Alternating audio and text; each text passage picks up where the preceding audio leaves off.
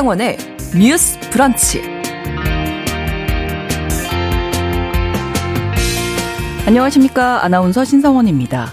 직장인 10명 중 3명이 직장 내 괴롭힘을 겪고 있다는 조사 결과가 나왔습니다. 직장갑질 119 조사에 따르면 괴롭힘을 겪은 이들 중 절반 정도는 심각한 수준의 괴롭힘이었다. 이렇게 응답을 했는데요.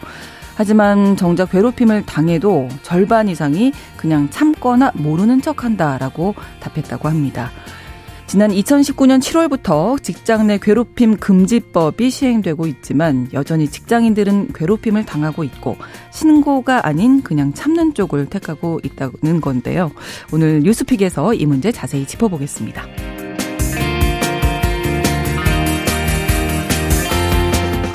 어린이 보호구역 스쿨존에서 있어서는 안 될 사고가 발생했습니다. 지난 주말 스쿨존 내에 인도를 걷던 초등학생이 음주운전 차에 치여 목숨을 잃는 일이 발생한 거죠. 가해자는 당시 만취 상태였던 게 알려져서 도, 또 공분을 사고 있는데요. 두 번째 뉴스픽에서는 해당 사건과 더불어 정부가 스쿨존 내 속도 제한을 탄력적으로 운영하겠다고 밝혔는데 이 부분도 함께 다뤄보겠습니다. 4월 10일 월요일 신성원의 뉴스 브런치 문을 열겠습니다.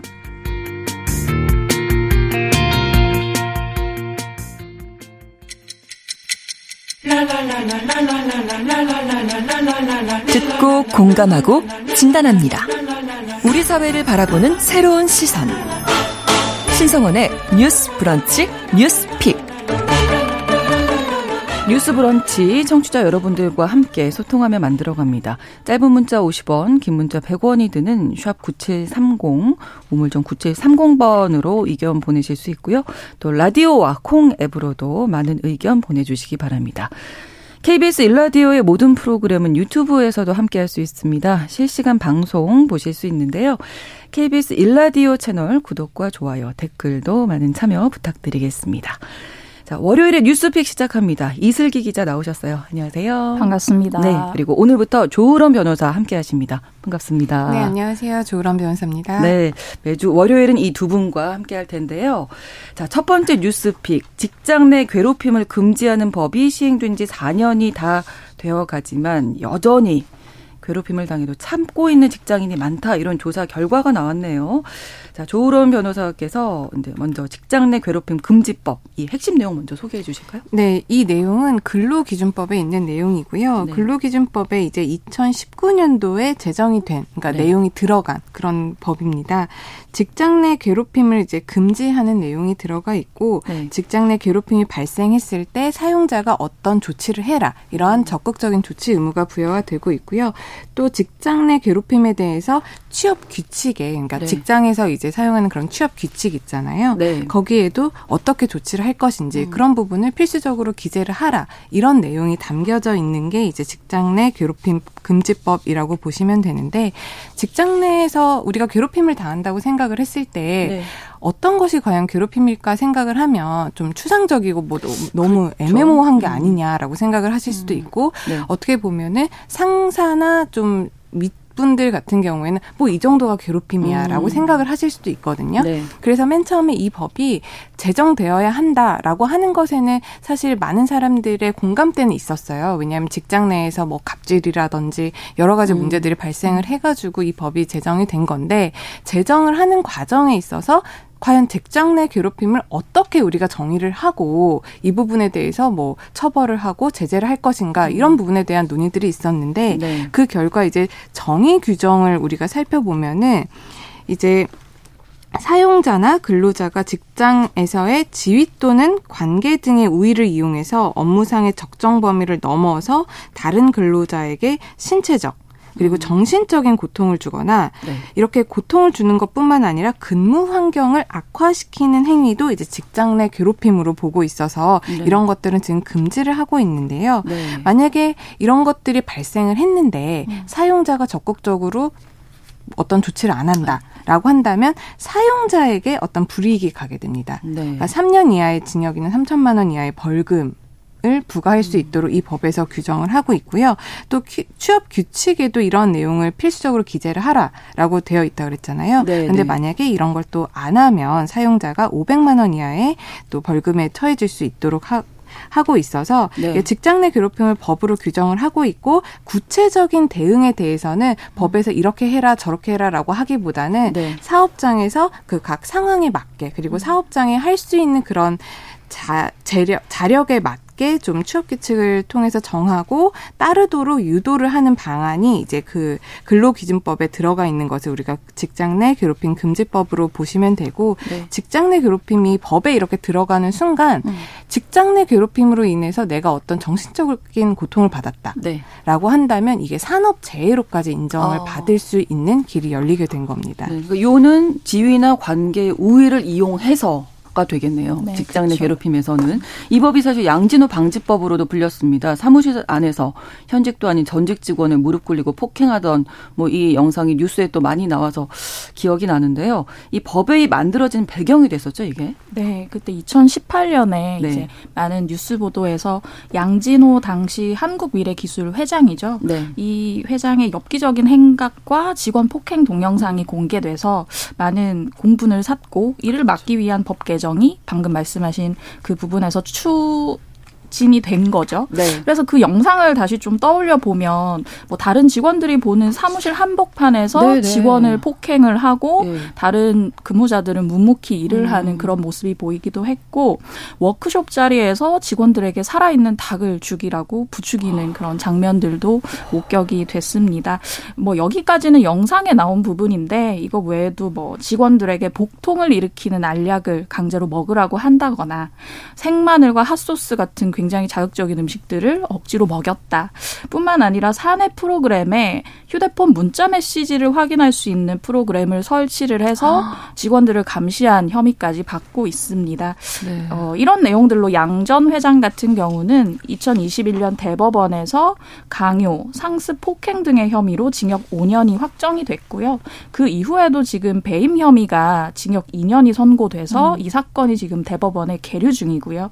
그리고 올 1월에는 경우는 그 양전 회장이 운영했던 웹하드 같은 경우는 성착취물이 대량으로 네, 유통이 네, 됐었거든요.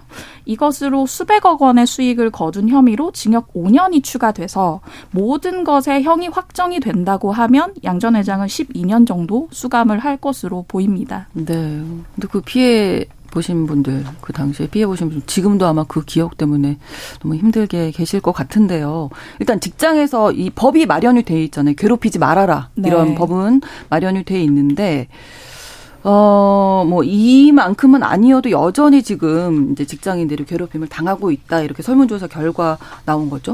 그렇죠. 음. 이제 직장 내 괴롭힘 금지법이 말씀하신 것처럼 시행 4년 차를 맞았는데 네. 아직 또 일터에서 괴롭힘을 많이 당한다는 설문조사 결과가 나왔습니다. 어, 시민단체 직장갑질 119가 네. 사무금융우분투재단과 함께 엠브레인 퍼블릭에 의뢰한 조사 결과고요. 95% 신뢰 수준의 표본 오차 플러스 마이너스 3.1%포인트고요. 음. 지난달 3일부터 10일까지 만 19세 이상 직장인 1000명한테 물어봤더니 네. 10명 중에 3명이 직장 내 괴롭힘을 경험한 적이 있다라고 답을 했습니다. 네. 이 수치 자체는 보면은 2019년 조사에 비해서는 14.4%포인트 줄어든 결과거든요. 네. 하지만 피해자가 느끼는 괴롭힘의 정도나 음. 수준은 더 심각해졌다는 어. 게이 조사에서 나옵니다. 어, 직장 내 괴롭힘 경험한 응답자 가운데 그 수준이 심각했다라고 한 비율이 전에는 38.2%였는데 네. 이번에는 48.5%. 아, 두명 중 한 명은 음. 그렇다고 얘기를 했고요. 어느 정도로 괴롭힘을 입었냐 하면 네. 34% 정도는 병원 진료나 상담이 필요한 수준이었다라고 음. 얘기를 하고요. 극단적 선택을 고민했다라는 분도 10명 중 1명, 그러니까 10.6% 정도 됩니다. 네. 근데 더 문제가 되는 것은 이제 피해자의 59% 같은 경우는 이런 괴롭힘을 당해도 참거나 모른 척 했다고 얘기를 한 거예요. 음. 오히려 회사를 그만뒀다는 응답. 그러니까 피해를 입었는데 피해자가 오히려 나가야 됐던 음. 환경은 32.2%에 달했고요. 뭐 가해자의 항의를 하거나 뭐 노조에 신고를 하거나 하는 경우는 상대적으로 좀 적은 것으로 나타났습니다. 네. 왜 이렇게 신고를 하기 어려운 걸까요? 어, 일단 직장의 괴롭힘으로 신고를 하는 게 이제 네. 외부 기관에 신고를 하는 거라기보다 법에도 나와 있지만 그 사실을 사용자에게 신고할 수 있다라는 거거든요. 음. 그러니까 직장에서 일어난 문제니까 내가 직장에서 어떤 불이익을 당했을 때, 괴로움을 당했을 때 네. 직장의 대표라고 할 수 있는 사용자에게 신고를 하는 거예요. 음, 그러면 또 불이익이 또 오지 않을까 걱정이 맞습니다. 되죠. 그런 불이익이 올까봐 그리고 음. 뭔가 내가 괴롭힘을 당했다고 하더라도 네. 피해자인 내가 어떻게 적극적으로 구제를 받기보다는 음. 내가 뭔가 회사에 불만 있는 사람처럼 아, 네. 이제 표출되고 그것 때문에 낙인이 찍혀서 음. 회사 내에서의 나의 활동이 되게 위축될까봐 음. 그런 것들이 무서워서 이제 신고를 안 하시는 분들이 굉장히 많고요. 또 하나는 아까 양진우 회장 사건에서도 네, 네. 우리가 보면은 어떤 사람이 막 다 직원들이 앉아 있는데 맞아요. 음. 그런데 그 주변 사람들이 아무도 도와주지 않아요. 그렇죠. 그러면은 내가 맞았다고 해서 적극적으로 목소리를 낼 수 있겠느냐라를 생각을 음. 해보면 아무도 도와주지 않는데 나만 외친다고 이게 뭔가 바뀔까? 음, 음. 내가 그렇죠. 구제 받을 수 있을까? 그렇죠. 이런 두려움 때문에라도 못 하는 음. 거고요. 또 하나는 이제 법적인 측면을 좀 더 생각을 해본다면 뭔가 괴롭힘으로 신고를 하려면 뭔가 내가 법적인 절차를 밟으려면 음. 증거가 있어야 됩니다. 증거가 있어야 근데 증거를 그렇죠. 확보하기 위해서는 CCTV 영상을 내가 확보를 할 수 있어야 음. 되는데 CCTV의 네. 주체는 사실상 사용자 그 권한을 갖고 있잖아요. 네. 그러니까 그건 어려워요. 음. 그렇게 본다면 다른 증거 확보 기술로는 녹취를 해야 되는데 그렇죠. 녹음을 내가 계속, 계속 녹음을 내내 네. 녹음기를 네. 키고 다닐 수가 음, 없단 음. 말이에요. 사실상 불가능하죠. 네. 그렇기 때문에 이런 문제들이 아무래도 어떤 신고를 주저하게 하고 적극적인 액션을 주저하게 하는 원인이 아닐까 생각이 되고요. 또 하나는 이제 회사에서 내가 어떤 신고를 했다라고 하면 그 회사는 뭐 그만두면 되기도 음. 하겠죠. 그렇죠. 그런데 내가 이직을 했다. 근데 음. 보통 동종업계로 이직을 하는 경우들이 많거든요. 네. 그럼 이게 또 소문이 나요. 다른 회사까지. 그렇죠. 그런 부분들이 두려워서라도 이제 안 하시는 분들이 굉장히 음. 실무를 보면은 많은 것 같습니다. 네. 네. 조 변 호사님 말씀이 수치로도 드러나는 게 네. 이번 조사에서 왜 신고를 하지 않았냐고 직장인들한테 물어봤더니 네. 대응해도 상황이 나아질 것 같지 않다는 음. 응답이 70%에 육박했고요. 네. 향후 인사 등의 불이익을 당할 것 같다는 응답도 17% 정도 됐습니다.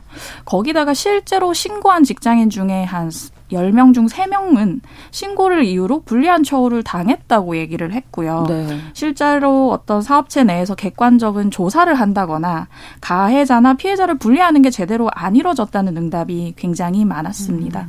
그리고 방금 이제 CCTV 확보 같은 게 어렵다고 하셨는데 양 전 회장 같은 경우도 네. 그 해당 직원을 폭행하는 건이 양 회장이 다른 직원한테 지시를 해서 그걸 찍으라고 했다 그러거든요. 그건 굉장히 보편적이지 않은 상황인 그렇죠. 거잖아요. 네, 네. 아마 양전 회장 당장은 어떤 뭐 일벌 백계 같은 상황을 아. 생각했던 것 같은데 이것이 이제 해, 밖으로 나간 것도 그런 경위가 있었던 거기 때문에 네. 일반적이지는 않은 상황이라고 볼 수 있습니다. 그렇습니다. 청취자 9312번 쓰시는 분께서 제가 아는 경우에도 신고를 했더니 오히려 보복성 인사로 인사고과에 반영해서 승진 누락하는 경우 태반이고요. 노동청에서도 시정 조치를 해도 오히려 회사 돈으로 그 벌금을 내고 법률 비용도 회사 공금을 사용해서 더 갑질하는 경우도 있습니다. 법이 아이러니하게도 벌금형으로 때우는 경우가 많아서 의미가 있나 싶은데요. 이런 의견 주셨고요. 어, 2123번 쓰시는 분께서도 저도 계약직으로 일할 때 나이 많은 정규직이 사사건건 간섭하고 해서 못 견디고 나왔습니다. 지금은 다른 곳으로 이직을 하셔서 정규직이 되셨대요. 아직도 그 직장 지나칠 때면 그때 기억이 떠올라서 그쪽 회사는 아, 네, 그렇죠. 보기도 싫다고 하시는데 이런 경우가 아마 비일비재할 것 네. 같고요. 1492번으로는 솔직히 대기업보다 중소기업, 그보다 더 작은 기업에서는 신고하기도 어렵습니다 하는데 이번 조사에서도 이런 내용이 나왔잖아요. 네, 그리고 지금 법을 계속 제가 말씀을 드리는데 네. 이 직장 내 괴롭힘으로 이제 적극적인 조치를 할 의무가 사용자에게 부과되어 있는 이 조항이 5인 미만 사업장엔 또 적용이 되지 않아요. 아. 방금 문자 주신 그분 말씀처럼 음. 대기업은 오히려 이런 부분에 대한 시스템이 갖춰져 있는 곳이 신고라도 할 수 있게는 돼 있는데 네. 그런데 영세한 사업장인 경우에는 음. 그 안에서 일이 그렇죠. 일어나더라도 이 법의 적용도 안 받을 뿐더러 그냥 서로 쉬쉬하고 넘어가거나 네. 오히려 더 보복성 인 문제들로 돌아오는 경우들이 있기 때문에 많이 음. 못 하시기도 하고 최근에는 이런 사건도 제가 하나 의뢰를 받았었던 적이 있는데 네. 어떤 분이 직장 내에서 이제 괴롭힘은 아니고 성희롱을 당하신 거예요. 네. 성추행이랑.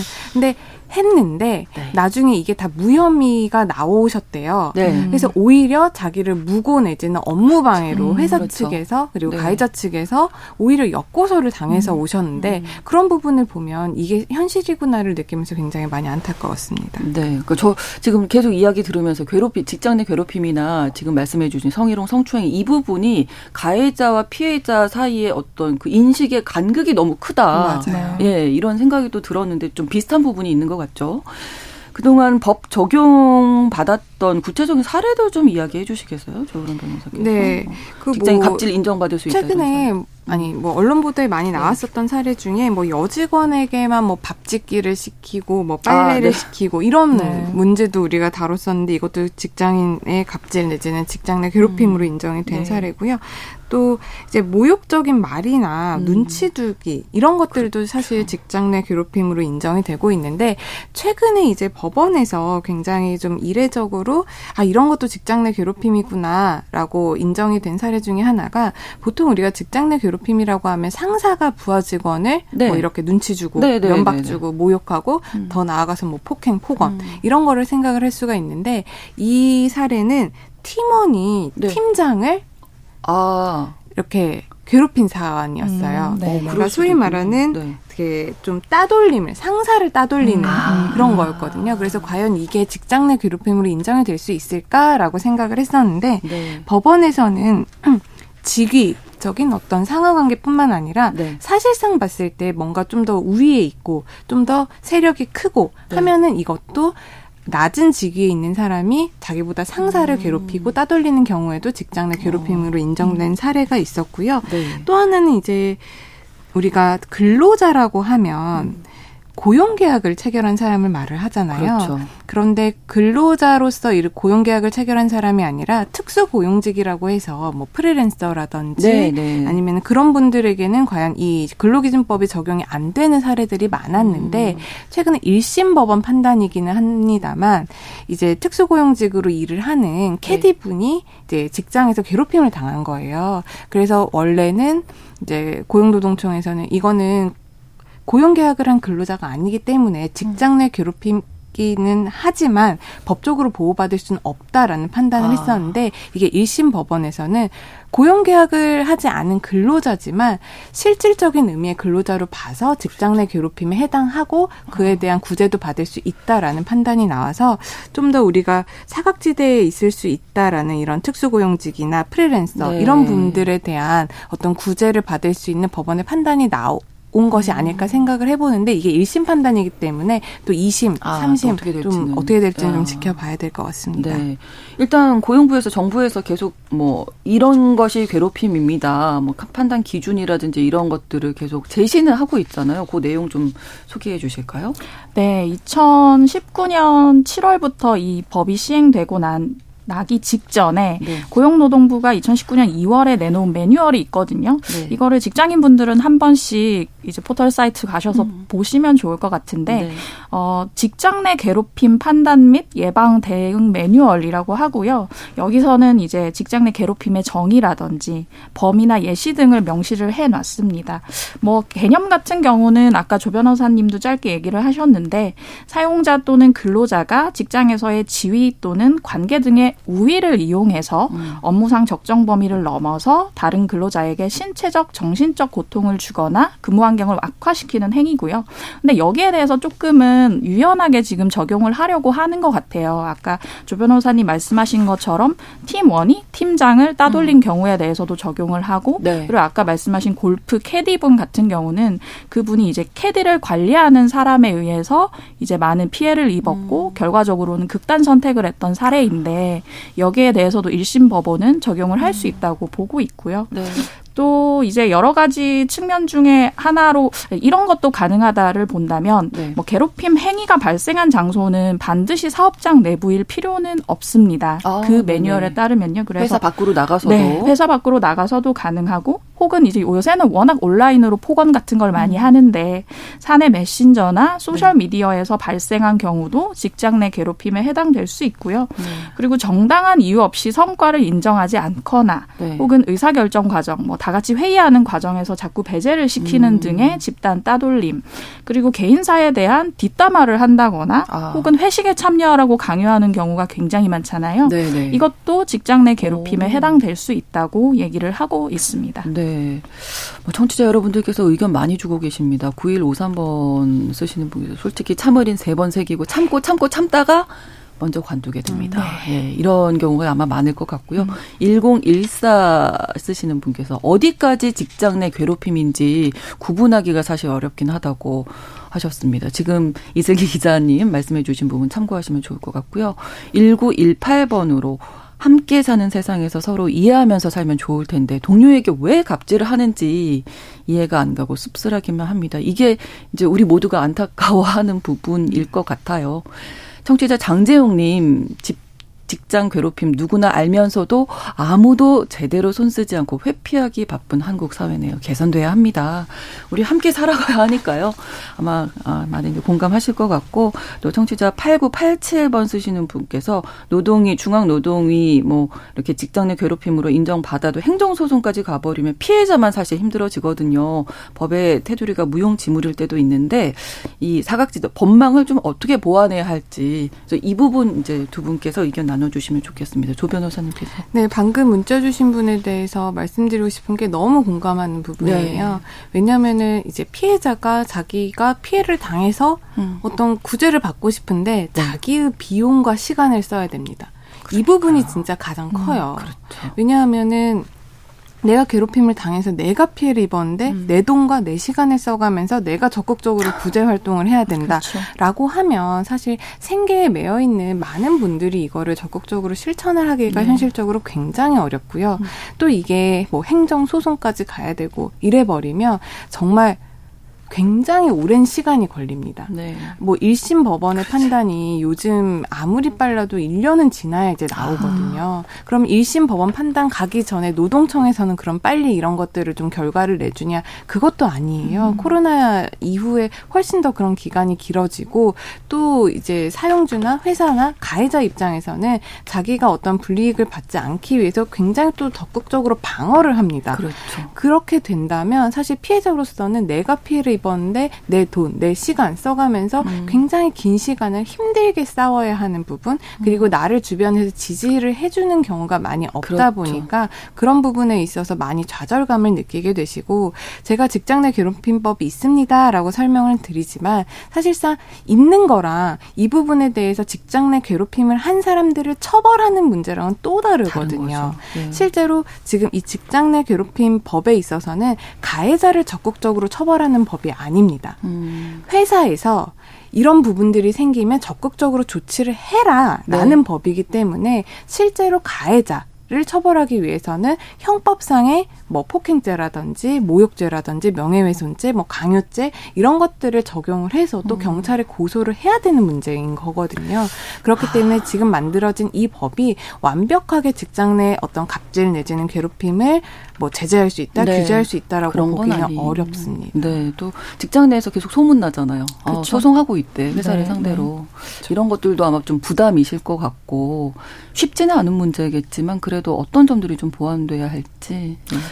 그이 부분에 있어서는 사실 직장 내 괴롭힘이 무엇인가에 대해서 네. 사용자와 이제 일하시는 분 음. 혹은 같은 근로자 간에도 좀 위기에 따라 생각이 다르신 음. 것 같은데 이 법이 처음에 제정된다고 했을 때 이제 말이 많았던 부분 중에 하나가 무엇을 직장 내 괴롭힘으로 음. 볼 것인가. 네. 이것까지 직장 내 괴롭힘이야? 뭐 요즘 소위 MZ 세대는 그렇게 보는 거야? 라는 세대 음. 갈등처럼 아. 가는데 네.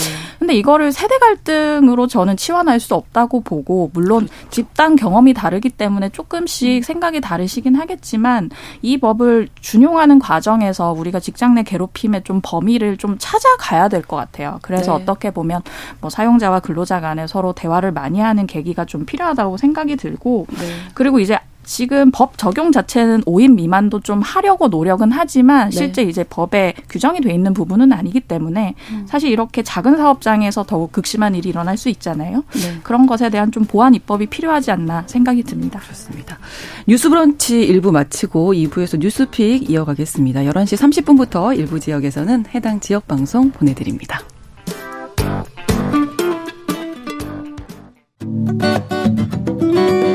여러분은 지금 KBS 1라디오 신성원의 뉴스 브런치를 함께하고 계십니다.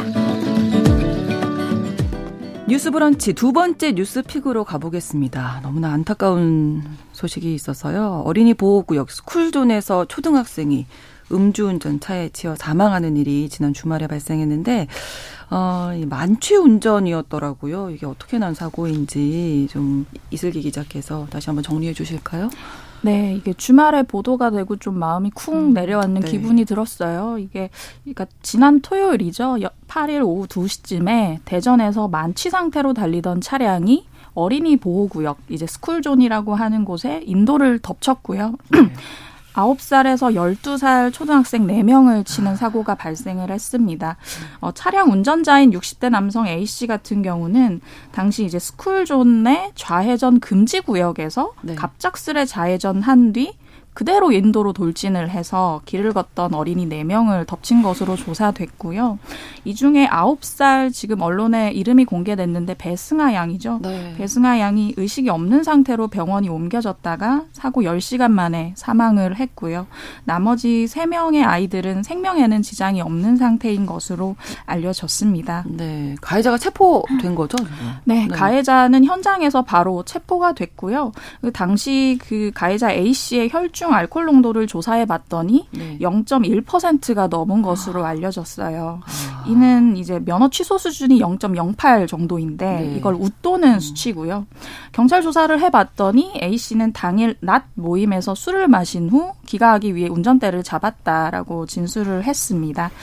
경찰 같은 경우는 이제 A 씨를 그 우리가 말하는 민식이법이라고 하죠. 네네. 민식이법을 적용을 해서 지금 구속영장을 신청한 상태입니다. 네, 경찰 조사 시에 경찰 조사가 힘들 만큼 취해 있었다. 네, 완전 만취 음, 네, 상태였던 나오더라고요. 건데요. 음. 말씀해주신 대로 이 민식이법이 2020년 3월부터 시행이 되고 있는데도 이런 사건이 지금 계속 일어나고 있네요.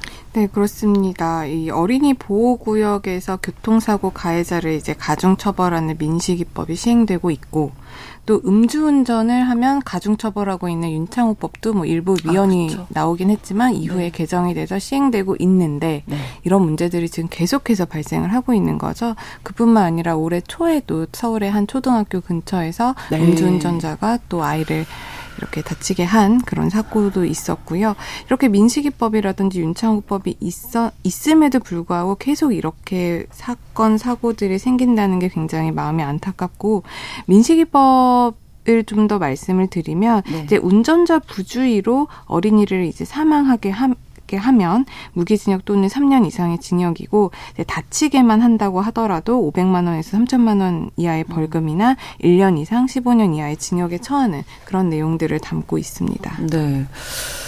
그러면 이번에 이 사고의 가해자에게 적용될 법이 이 민식이법 그리고 또 어떤 것들이 있을까요? 네, 이제 민식이법이라고 볼 수 있는 어린이 보호구역 내에서의 이제 치사. 네. 가 하나가 적용이 될 거고요. 또 이제 음주운전을 해서 또 아, 사람을 아, 그렇죠. 사망에 이르게 한 거잖아요. 네네. 그렇기 때문에 위험운전 치사도 적용이 됩니다. 음. 이거는 모두 다 특정범죄 가중처벌법에 음. 의해서 규정이 되어 있는 법이고 음. 또 이제 도로교통법상에 음주운전을 하지 말라라는 것도 있잖아요. 그렇죠. 그렇기 때문에 이 한 세 가지 정도 혐의가 적용될 것으로 예상됩니다. 네. 근데 아, 왜 이런 사고 소식, 특히 음주 관련된 사고 소식이 줄어들지 않는 거죠? 네, 이게 계속해서 사실 민식이법도 시행이 되고 뭐 윤창호법도 시행이 됐지만 관련 사고가 좀 줄어들었다고 보기가 계속 어렵거든요. 음. 일단 어린이 보호구역 사고 같은 경우는 네. 전반적으로 좀 들쭉날쭉하고 있긴 한데 줄었다고 보기는 어렵습니다. 왜냐하면 2018년에 한 435건 정도 됐다가 2019년에 567건으로 올라갔고 네. 2020년에 483건으로 잠깐 주춤했다가 민식이법 시행 다음 해죠. 200, 2021년에는 500건을 또 넘어섰어요. 아. 그 전반적으로 보면 매년 평균 500건 가까이 계속 유지가 되고 있고요. 그리고 스쿨존 교통사고의 어린이 사망자 같은 경우도 연평균 2 내지 3명으로 계속해서 발생을 하고 있습니다. 네. 청취자 여러분들의 의견 좀 들어볼까요? 1928번으로 유족이 배승아라는 이 승아양 실명과 얼굴 공개까지 하면서 가해자 엄벌을 촉구했습니다. 정말 가해자 엄벌해야 합니다. 너무 슬픕니다. 하셨고요. 2123번으로 낮에 음주 운전이라니 정말 참담합니다. 이 사망한 아이의 부모가 이름을 공개했던데 하늘이 무너지는 아픔이실 것 같습니다. 2981번으로 도대체 민식이법이 정말 무색하게 계속 사건이 벌어지고 있네요 하셨고 9778번으로는 스쿨 존 속도만 줄이면 뭐합니까 방지턱도 더 촘촘히 하는 게 필요할 것 같습니다. 많이 안타까워하는 사연 올려주시고 계신데 처벌은 이렇게 법으로 강화가 됐는데 여전히 사고가 이어지고 있는 중에 대통령실에서 국민 제한 정책화 과제라는 걸 공개했는데 이 내용에 그 어린이 보호구역 내 속도 제한에 대한 내용이 담겨 있다고요? 이게 어떤 건가요? 네, 그 방금 말씀드린 배승아 양 사고 같은 경우는 8일 날 일어났는데 네. 대통령실에서 9일 다음 날 공개한 국민 제한 2차 정책화 과제에 여기 이제 그 민식이법 재검토가 필요하다. 스쿨존 규제 완화가 필요하다라는 내용이 들어갔습니다. 네. 내용을 보면 이제 어린이 보호 구역 내 탄력적으로 좀 속도 제한을 운영해야 된다. 음. 현행은 시속 30km인데 네네. 사람이 많이 안 다니는 밤 같은 경우는 속도를 조금 더 높일 수 있도록 해야 한다는 내용이 내용이거든요. 근데 이 국민 제한 2차 정책화 과제 같은 경우는 네. 대통령실이 대통령실에서만 만든 게 아니라 그 홈페이지에 올라온 국민 제안을 대상으로 관계부처의 검토와 협의를 거쳐서 선정한 과제예요. 네. 그래서 이제 대통령실만 생각해서 만든 건 아니고 이제 국민들의 의견을 반영한 거긴 한데 사실은 계속해서 스쿨존에서 이런 사고가 일어나고 그러니까요. 있다 보니까 네네. 거기다가 시기가 또 이렇게 되다 보니까 더욱 좀 안 와닿는 정책이 됐는데요. 네. 근데 이게 실현 가능성을 보면 사실 이제 대통령실에서 작년 12월에도 1차 정책화 과제를 발표를 해서 새해 중에 시행하거나 세부 방안을 마련한다고 했기 때문에 네. 사실 2차 과제에 대해서도 좀 실현 가능성이 높지 않을까 싶고 네. 실제로 일부 지역 같은 경우는 이제 밤 사이에 속도 완화를 하고 있기 때문에 음. 어느 정도 실현 가능성이 높아 보이는데 과연 지금 어린이들이 스쿨존 가장 보호를 받아야 되는 구역에서 사망하는 상황에서 이게 실현이 돼야 될까는 좀 논의가 더 필요할 것 같습니다. 뭐 찬반 의견이 나뉘겠지만 뭐 충분히 의견을 좀 청취해야 할 문제가 아닌가 싶은데요. 네, 의견뿐만 아니라 우리가 구체적으로 나오는 통계들을 좀 그렇죠. 봐야죠. 예. 기자님이 말씀을 잘 해주셨지만 그 통계를 우리가 보면 음. 이게 민식이법 시행 이후에 수치가 줄어들고 있는 상황이 아니라 뭐 비슷하거나 조금 늘고 있는 상황 이런 상황에서 뭐 민식이법의 취지 를 좀 무색하게 음. 하는 정책이 바로 시행되기는 좀 많은 국민들의 공감을 얻기는 조금 어려울 것 같고요. 네. 그리고 이런 통계뿐만 아니라 법원에서 이 사건들을 어떻게 처리했는지도 보면 너무 좀 손방망이 아니냐라는 음. 비난을 좀 면치는 못할 것 같습니다. 네. 왜냐하면 이제 김남국 의원실에서 이제 수집한 자료를 보면요. 그 민식이법이 시행되고 2년간 1심 선고를 한 판결문들의 결과를 좀 취합해 봤 더니 네. 2020년부터 3월부터 2022년 3월 2년간 이 민식이법이 적용되는 사건에 있어서 실형은 한 8건 밖에 음. 나오지 않았다고 합니다. 총 173건 가운데 실형이 8건이라고 아, 한다면 굉장히 좀 낮게 처벌된 거거든요. 그러네요. 그렇기 때문에 그런 부분에 대한 좀 개선도 이루어져야 되지 않을까 생각이 듭니다. 네, 오후 2시에 주말에 아이가 학교 근처를 가고 있었는데 이런 일이 일어날 줄 누가 알았겠습니까? 그렇죠. 남아은님 속도 제한도 제한이지만 술 마시고 운전대 잡는 어, 사람들 더 큰 형벌을 줘야 합니다. 피우지도 못한 어린아이의 꿈은 어떻게 합니까? 이렇게 남겨주셨고요. 가윤아님, 주치 감경은 폐지되면 물론 가중 처벌돼야 하고 음주 유무에 따라서 자동차의 시동이 걸리지 않게 음. 하는 음. 그 의무 장치를 의무 장착하는 걸 법제화해야 한다고 생각합니다. 얼마 전에 뉴스에서도 나왔고요. 박미영님 마음이 정말 아픕니다. 어린이 보호구역 인도에는 안전 울타리를 필수로 좀 설치해 주시면 좋겠습니다. 우리 시민 여러분들도 다양한 의견을 이렇게 생각하고 계시는데 정말 이런 사고로 또 어린 아이들이 희생되지 않도록 구체적인 방법들이 대책들이 꼭 나왔으면 좋겠습니다. 월요일인 뉴스픽 이슬기 기자 조우론 변호사 두 분과 함께했습니다. 고맙습니다. 감사합니다. 감사합니다. 신성원의 뉴스 브런치는 여러분과 함께합니다. 짧은 문자 50원, 긴 문자 100원이들은 9730. 무료인 콩앱과 일라디오 유튜브를 통해 참여해주세요.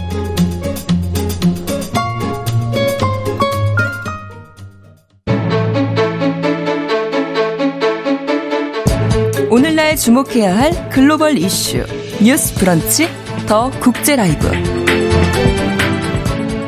나라 밖 소식 전해드리는 더 국제 라이브 외신캐스터 조윤주 씨와 함께하겠습니다. 어서 오세요. 네, 안녕하세요. 네, 미국에서 진보와 보수를 가르는 가장 대표적인 사안이 이제 낙태 관련된 내용인데 네. 작년에 여성의 낙태권을 인정한 로 대 웨이드 판결을 취소한 네네. 네. 연방 대법원의 판결 이후에 낙태 약을 금지하는 판결까지 나왔는데 낙태권을 두고 미국 사회가 둘로 좀 나눠지고 있네요. 네, 맞습니다. 네. 어, 작년에 여성의 낙태권을 인정한 로데 웨이드 판결을 취소한 연방 대법원 판결이 나오면서 네. 진보 보수 진영이 음. 낙태 문제를 놓고 아주 첨예하게 갈등을 빚고 있습니다. 어, 텍사스주 연방법원이 어, 지금 미국에서 시판되고 있는 경구용 임신 중절약, 네. 그러니까 이제 먹어서 네, 임신을 네. 중단한 약인데요. 어, 미페 프리스토린 약이 있는데 이 약에 대해서 미식품의약국 FDA가 승인한 약이고 시중에서 판매가 되는 건데 이거를 취소하는 결정을 내렸습니다. 음. 그러니까 지난 23년 동안 복용을 했던 낙태약이 갑자기 쓸 수가 없게 거죠. 된 겁니다. 네. 아, 텍사스주 연방 법원 판사는 FDA가 2000년에 아, 미페 프리스톤에 내린 내용의 사용 승인 처분을 취소한다라고 밝혔고요. 네. 다만 FDA가 긴급 항고할 기회를 주기 위해서 일단 이번 결정은 법적 효력을 7일 후에 발생하도록 하겠다라고 덧붙였습니다. 음. 음, 작년 11월 달에 텍사스주에 있는 낙태 반대 의사단체가 FDA에 미페프리스톤 승인 철회를 해달라라고 음. 소송을 제기하면서 이렇게 인정을 해준 거죠. 네. 결정이 나오게 된 겁니다. 네.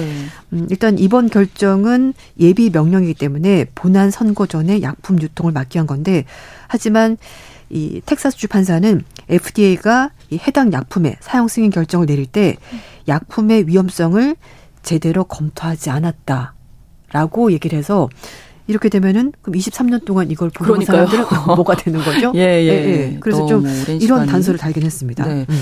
이에 대해서 미 행정부가 강력히 반발하고 있고 정치권에서도 비판이 거세다고요. 네, 이제 말씀드린 것처럼 23년 동안 많은 여성들이 음. 아무런 문제 없이 복용했던 이 약을 문제를 삼은 거잖아요. 텍사스주에서. 네. 그래서 조 바이든 행정부, 뭐 민주당은 이건 정치적인 결정이다라고 비판했고요. 네. 이 바이든 대통령은 이번 소송과 법원의 결정은 여성의 자유를 박탈하고 건강을 위협하는 전례 없는 사례다라고 말하면서 법원 결정을 뒤집기 위해서 싸우겠다라고 말했습니다.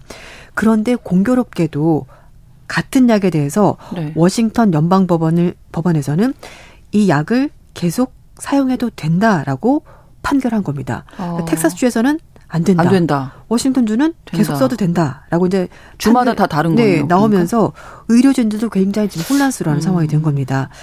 워싱턴 포즈는 임신 중단 의료를 제공하는 의사들이 이번 판결에 대해서 환자들 안심시키는 동시에 앞으로 어떤 판결이 또 나올지 네. 네, 향후 파장이 굉장히 주목된다라고 얘기하고 있습니다. 네. 이제 어쨌든 판결이 확정이 되면은 미국 각지에서 임신 중단 접근권을 두고서 여러 가지 얘기가 나올 수밖에 없는데요. 그렇죠. 어, 이 약은 임신 10주 이내 사용할 수 있는 미국에서 거의 유일한 경구용 임신 중단 약입니다. 네.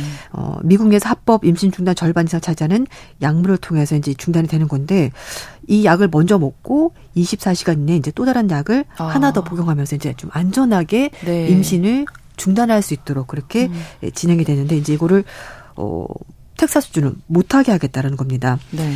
법무부와 FDA가 텍사스주 법원의 판결이 나온 지 몇 시간 만에 항소를 하긴 했는데요.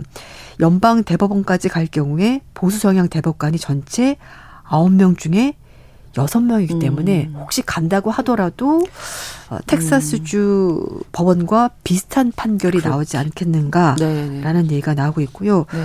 또 FDA 안팎에서도 이번 판결이 사실상 처음으로 FDA의 사용 승인 권에 대해서 문제를 삼은 것이고 이 약품뿐만 아니라 다른 의약품에 대해서도 FDA의 의사결정에 뭔가 음. 문제를 삼는 법원의 움직임이 나오면은 이것 역시 굉장히 좀 복잡하다. 아, 그러네요. 라는 얘기가 음, 나오는 겁니다. 네. 그러니까 작년에 연방 대법원에서 여성들의 낙태권을 취소하고 나서 이렇게 갈등이 또 커지고 있는 거죠? 네, 맞습니다. 작년 6월 달인데요. 네. 연방 대법원이 임신 중지를 여성의 헌법상 권리로 인정한 로 대 웨이드 판결을 뒤집었습니다. 네. 그러니까 낙태하면 안 된다는 안 거죠. 된다는 불법이다. 거죠. 그래서 네, 네. 이제 50개 주정부가 이제 독자적으로 낙태권의 존폐 여부를 결정을 할 수 있게 된 겁니다. 아. 그래서 뭐 보수성에 강한 주냐 아니면 진보성에 강한 주냐에 따라서 어, 각 주별로 낙태권에 대해서 각기 다른 해석을 할 수가 있게 음. 됐고 네. 법도 다르게 적용하게 되는 겁니다. 근데 미시간주 같은 경우에는 낙태 금지법을 폐지를 시켰습니다. 어. 왜냐하면 이 법안은 지난 27년 동안 미시간주에서 뭐 폐지했다가 제정했다 폐지했다 제정했다 하면서 거의 뭐 좀비법이랑 마찬가지여서 아, 결국은 어, 이제 폐지를 하게 된 건데 네. 네. 작년 11월 달 중간 선거에서 미시간주가 여성의 낙태권을 주 헌법상 기본권으로 명문하게 해서 헌법 개정안을 주민 투표까지 붙였고요. 그때 네. 57%가 찬성하면서 가기로 됐고 이제 이번에 완전히 이제 마무리가 된 겁니다. 음. 그리고 아이다호주 같은 경우에는요. 어 이제 미성년자가 다른 주로 이동을 해서 네.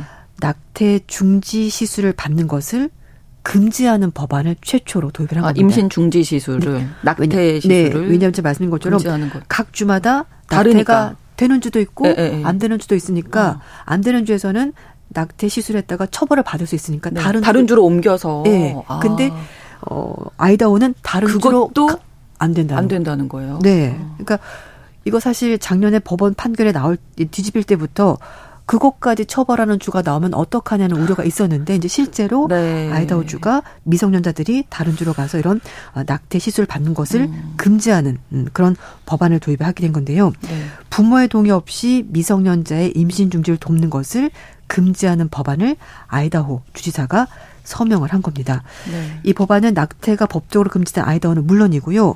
임신 중지가 가능한 다른 주로 이동을 해서 낙태약을 받거나 아니면 시술을 받는 행동을 음. 돕는 행위까지 다 처벌하도록 했는데 징역 5년형까지 처해질 수가 있습니다. 어. 이게 앞으로 미국 사회에서 어떻게 지금 또 결정이 될지 좀 혼란스러운 네. 상황이 계속 되겠어요. 지켜봐야. 네. 그리고 이제 네. 선거가 있으니까 그렇죠. 아무래도 이제 좀 네 swing state라 그래서 네. 민주당인지 공화당인지 좀 약간 좀 반반씩 섞여 있는 주들이 있잖아요. 아, 이제 그런 네. 주들이 이 법안에서 이제 이런 결정, 결정을 네 누구를 지지할지에 따라서 또 대선 음. 판도가 바뀔 수도 있고 그래서 정치권에까지 굉장히 큰 영향을 주는 그런 사안입니다. 네. 자, 두 번째 소식인데요. 코로나19의 기원이 지금 사실 명확하게 규명되지 않은 네, 상태인 거죠. 맞아요. 여러 가지 썰은 있지만. 네. 네. 그래서 지금 세계보건기구 네. 사무총장이 다시 한 번 더 이제 코로나19 기원 얘기를 하면서 네. 또 이제 약간 또 혼란스러운 상황이 벌어지고 있는데요. 음. 어, 거브레스 사무총장이 중국이 코로나19 기원을 규명할 수 있는 키 열쇠를 가지고 있다라면서 네. 관련 정보를 좀 명확하게 공개를 해달라라고 음. 얘기를 한 겁니다. 이 사무총장이 지난 6일 날 제네바에서 어, 기자회견을 하면서 코로나19 기원 문제에 대해서 중국이 정보를 공유할 때까지 모든 가설을 유보할 수밖에 없다라면서 중국 측에 좀 더 적극적인 자세로 협력을 해달라라고 요구를 한 네. 겁니다. 그러면서 중국이 가지고 있는 코로나19 정보에 대해서 국제기구가 전면적으로 접근할 수 없는 상황이고 그렇기 때문에 지금 음. 뭐가 맞다라고 정확한 결론 내릴 수가 없다. 네. 그래서 기원을 둘러싸고 여러 가지 가설이 나고 있고 그렇기 때문에 중국이 협조를 해줘야지만 이 문제가 마무리가 될 수 있다라고 얘기를 한 겁니다. 그 2021년인가요? WHO 조사단이 중국 방문해서 한번 조사한 네. 적 있지 않나요? 맞습니다. 네. 이 코로나19가 사실 2019년 1월 달에 중국 우한에서 처음 발생했었고요. 네. 그때 이제 뭐, 어, 수산시장에서 파는 네, 네 동물 네. 때문에 뭐 퍼져나갔다고 얘기를 하면서 정말 전 세계적으로 엄청나게 많은 사람들 목숨 잃었는데 그동안에 미국 과 동맹국들은 코로나19 기원 조사에 대해서 다시 해야 된다라고 음. 하고 있습니다. 말씀하신 것처럼 세계보건기구가 2021년 1월 14일부터 2월 10일까지 우한에서 조사를 한번 했었습니다. 네. 근데 음 그때는 이제 바이러스가 실험실에서 유출됐을 가능성은 상당히 낮다라는 결론 내렸고요. 대신에 네. 뭐 박쥐나 동물을 통해서 음. 이걸 매개로 사람으로 전염이 됐을 가능성이 있는데 이것도 확실히 그렇다라고 말한 것이 아니라 그렇게 됐을 음. 가능성이, 가능성이 있다라고 얘기를 했고 그래서 부족하기 때문에 한 번 더 조사를 해야 된다라고 음. 얘기를 했던 겁니다. 네. 국제조사단이 조사를 벌였는데 명확하게 결론을 못 냈고 2차 조사도 없었다 보니까 네. 계속해서 이제 원인이 뭐냐. 네. 이 얘기가 계속 나오고 있잖아요. 지금. 네, 맞습니다. 네. 그래서 이제 거벨스 사무총장도 뭐 중국 우한 실험실에서 바이러스가 나왔다라는 그 얘기를 다시 한번 얘기를 한 겁니다. 네. 거벨스 사무총장이 그 말씀드릴 때 1월 달부터 2월 달까지는 1차 조사단이 갔다 왔고요. 같은 해 7월 달에 이 코로나19 유행과 우한 실험실에서 바이러스 유출 가능성에 대해서 완전히 아니라고 연관성을 배제하는 것은 시기상조다라고 음. 가능성을 열어둔 겁니다. 그래서 과학자들이 코로나19 기원을 밝힐 수 있도록 중국이 좀 더 투명하게 자료를 공개해 달라라고 얘기를 한 건데요. 근데 문제는 1차 조사단을 갔다 오고 나서 3월 달에 보고서가 나왔거든요. 그때는 네. 우한 실험실에서 바이러스가 나왔을 가능성이 극히 낮다라고 결론 을 내렸는데 네. 또 사무총장은 완전히 배제할 수는 없다라고 얘기를 하면서 WHO 내에서도 여러 가지 얘기가 나오는 거죠. 그러니까 사람들 더 헷갈리기 시작한 그러니까요. 겁니다. 네, 그래서 네. 어쨌든 사무총장은 우한에 있는 중국 바이러스 연구소에서 바이러스가 나왔을지도 모른다는 그런 이론도 완전히 아니라고는 말할 수가 없다. 네. 이렇게 얘기를 한 겁니다. 이 와중에 WHO가 2차 조사단 파견에 포기했다 이런 보도까지 또 나오다 보니까 네. 더 헷갈리는 거죠. 그렇습니다. 음. 어, 영국의 과학지 네이처지가 이제 관련 보도를 하면서 음. 더 상황이 복잡하게 된 건데요. 음. 네이처지는 중국의 협조 부족 때문에 WHO가 코로나19 발언 기사 조사에 대해서 이제 포기를 했다. 2차 조사를 못 하게 됐다라고 주장을 하게 된 겁니다. 어, 중국의 정부 고위 관계자가 코로나19 기관의 조사에 협조를 당부하는 뭐 편지를 보냈다라고 또 사무총장이 해명을 하게 됐고 네. 그래서 어 이제 지금 두 가지 얘기는 뭐냐면 첫 번째는 정말 실험실에서 나왔느냐 네네. 네. 아니면은 이제 동물을 통해서 전달이 된 거냐 네. 이제 두 가지가 나온 얘기고 또 사무총장 얘기라는 것이 어쨌든 이걸 끝까지 우리가 파헤쳐야 된다. 그렇죠. 첫 번째는 과학적으로 명확히 밝혀야 되고 네. 도덕적으로도 문제가 있다라고 하는 건데요. 일단 이 숙주가 됐었던 바이러스 이게 박쥐 매개를 통해서 사람으로 건너갔다는 설 그리고 이제 음. 실험실 두 가지가 여전히 두 개의 원인으로 지목이 되고 있는 상황인데 네. 네이처지에서는 WHO가 많은 기대를 모았었던 2차 단계를 조용히 보류한 거다라고 음. 주장한 겁니다. 네. 이 WHO가 코로나19 대응을 주도하던 이 전문가 아, 마리아 반케르코벤의 말을 인용해서 네. 2단계 조사는 없다라는 얘기가 나오면서 이게 이제 문제가 된 아. 건데요. 네이처지의 기사에 발언된 이 전문가 얘기는 WHO가 단계적으로 작업을 수행할 계획이었는데 계획이 변경이 된 건데 자기가 인터뷰하는 과정에서 와전이 됐다. 계획이 변경이 된 건데 2차가 아예 없어진 건 아닌데 음. 좀 와전이 된 것도 같다라면서 어쨌든 지금 현재로서는 어 2차 조사는 좀 미뤄진 것으로 네. 그렇게 이제 정리가 된 거죠. 그렇군요. 여기에 미국 정부가 코로나19 중국에서 시작됐다 이런 주장을 다시 하고 있고 중국의 반응은 어때요? 중국은 지금 뭐 어. 반발하고 있는 거죠. 이런 얘기들에 네, 대해서 그러니까 우리가 시작이 아니다. 네, 이제 중국에서 얘기를 하는 것은 네. 일단 WHO에서 조사를 하지 않았냐라고 네. 말하면서 그때도 정확히 이제 뭐 뭐다다라고 결론이 난 것도 음. 아니고 네. 그 중국은 관련 자료를 다 넘겨줬다. 그럼에도 불구하고 정확하게 나오지 않았기 때문에 네. 중국이 고의적으로 자료를 은폐하거나 주지 않았다는 것은 어, 사실이 아니다라고 네. 얘기하고 있고요. 이제 계속해서 미국은 아니다. 미국도 따로 조사를 해봤고 네. 지금에 나와 있는 자료를 봤더니 중국에서 나온 것은 맞다. 대신에 우한 실험실에서 나온 것인지 아니면 음. 동물 매개인 것인지 불분명하지만 확실한 것은 중국에서 나온 것이 맞다. 라고 얘기를 하고 있는 것이고요. 중국에서 아. 이제 또 얘기를 하는 것이, 아, 그거는 분명하지가 않고, 그리고 네. 2019년에 중국에서 세계 군인 대회가 있었거든요. 그때 네. 외국 군인들이 많이 들어왔었어요. 그래서 그때 이미 시작이 됐기 때문에 중국에서 음. 코로나19가 시작됐다고 말을 하는 것은 정치적인 의도가 있는 것이고, 뭐 서방의 음모다. 아. 이런 식으로 계속 얘기를 하거든요. 네. 그러니까 이제 사실 정확한 결론이 안 나왔습니다. 그러네요. 그러니까 네. 미국은 중국이라 말을 하고 네, 있고 네, 네. 중국은 명확하지가 않다라고 않다. 얘기를 하는데 그러면 아. WHO도 좀 더 적극적으로 협조를 해달라고 중국 측에 말을 하는 음. 거잖아요. 네. 이거 명확히 하려면 중국이 그냥 오픈을 오픈, 하고 투명하게 네, 밝히면 되는데 좀 더 이거를 명확히 밝히자면은 음. 좀더 많은 인원수의 국제 전문가들이 그렇죠. 합류를 해서 네, 네, 한 번더 네. 들여다보는 것이 좋지 않을까. 그리고 음. 뭐 코로나가 거의 끝나가긴 합니다만 그래도 네. 원인이 뭔지 정확히 알아야지. 그럼요. 혹시 대처를 할 수 있잖아요. 재유행하거나 네. 뭐또 변이가 나오거나 하면 우리가 대처를 하는데 음. 그러니까 이걸 좀 남 탓을 할게 아니라 그러니까 네, 좀 정확히 밝히는 것이 네. 정치적으로 몰고 갈 것이 아니라 음, 음 그래야 좀 명확하지 않을까 네. 싶습니다. 이학진 님도 코로나 음. 팬데믹의 고통이 잊어서는 안 되겠습니다. 그럼요. 정말 원인 규명이 필요하다고 생각합니다. 음. 해 주셨습니다. 더 국제 라이브 외신캐스터 조윤주 씨와 함께 했습니다. 고맙습니다. 네, 감사합니다. 네. 오늘 끝곡으로 브로콜리 너마저의 이웃의 방해가 되지 않는 선에서 들려드리겠습니다. 뉴스 브런치 어, 내일 오전 11시 5분에 다시 찾아오겠습니다. 고맙습니다. Bye.